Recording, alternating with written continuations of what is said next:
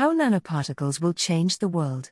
Technologies based on nanoscale materials, for example, particles that are more than 10,000 times smaller than the period at the end of this sentence, play a growing role in our world.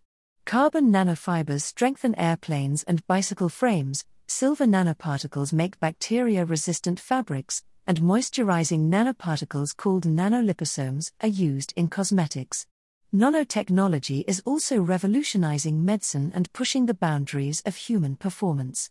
If you received a COVID 19 vaccine in the United States, it contained nanoparticles. In the future, nanotechnology may allow doctors to better treat brain diseases and disorders like cancer and dementia because nanoparticles pass easily through the blood brain barrier. Nanoparticles in eye drops may temporarily correct vision. And strategically implanted nanoparticles in the eyes, ears, or brain may enable night vision or hearing that's as good as a dog's. Nanoparticles could even allow people to control their smart homes and cars with their brains. This isn't science fiction. These are all active areas of research. But frameworks for assessing the safety and ethics of nanoparticles have not kept pace with research. As a chemist working in bioscience, I am worried by this limited oversight. Without updated frameworks, it's hard to tell whether nanotechnology will make the world a better place. Nano, what and why? Any particle or material between 1 and 100 nanometers in one dimension can be classified as nano. The period at the end of this sentence is 1 million nanometers, and a human hair is about 100,000 nanometers in diameter. Both are much too large to be considered nano. A single coronavirus is about 100 nanometers in diameter, and soot particles from forest fires can be as small as 10 nanometers in diameter, Two examples of naturally occurring nanoparticles. This video shows how small nanoparticles are, compared with other objects. Nanoparticles can also be produced in a laboratory. The adenovirus vectors, nanolipoparticles, and mRNA used in COVID 19 vaccines are engineered nanoparticles.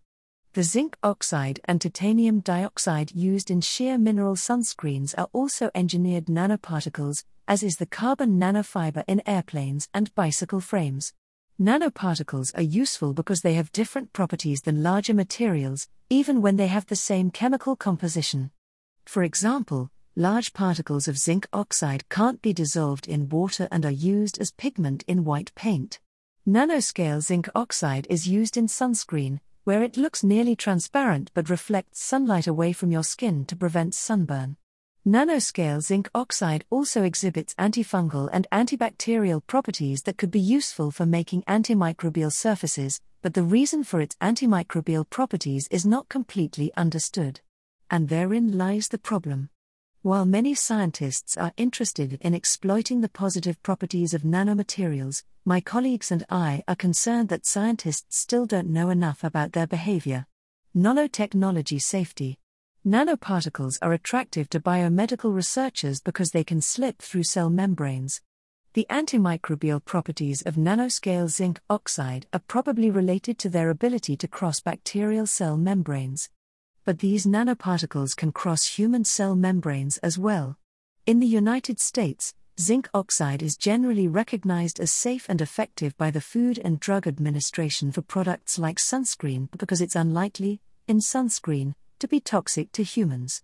However, although scientists understand the health effects of large particles of zinc oxide fairly well, they don't fully understand the health effects of nanoscale zinc oxide. Laboratory studies using human cells have produced conflicting results, ranging from inflammation to cell death. I'm a big believer in sunscreen. But I also worry about the environmental effects of particles that are known to cross cell membranes.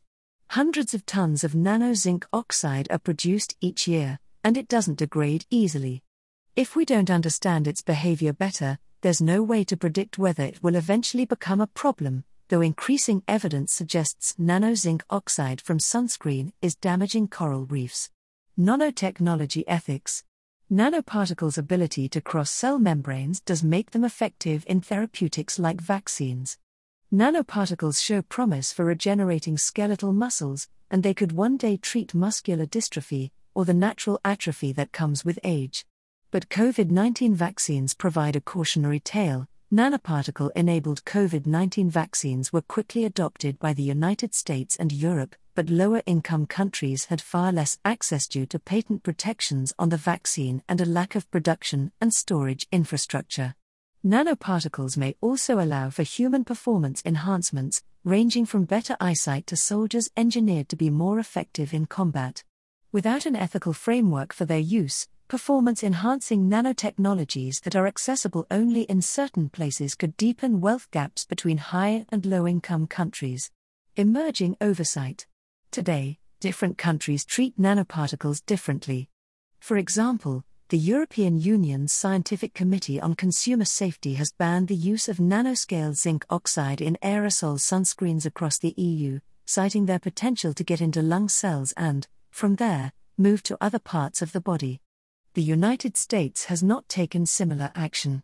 The European Union has established a nanobiotechnology laboratory to study the health and environmental effects of nanoparticles. The EU's Nanobiotechnology Laboratory is working to improve understanding of nanoparticles and their effects on larger biological systems.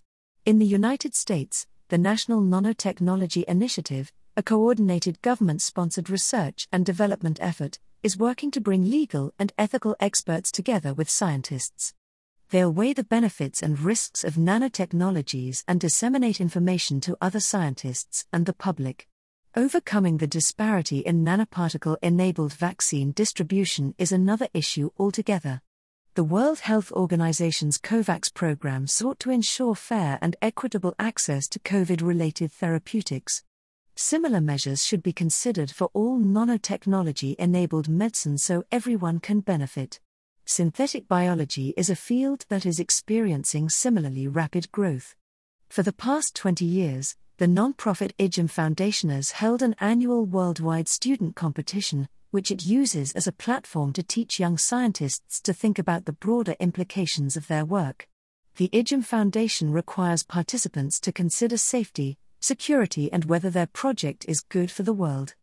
The nanotechnology research community would benefit greatly from adopting a similar model.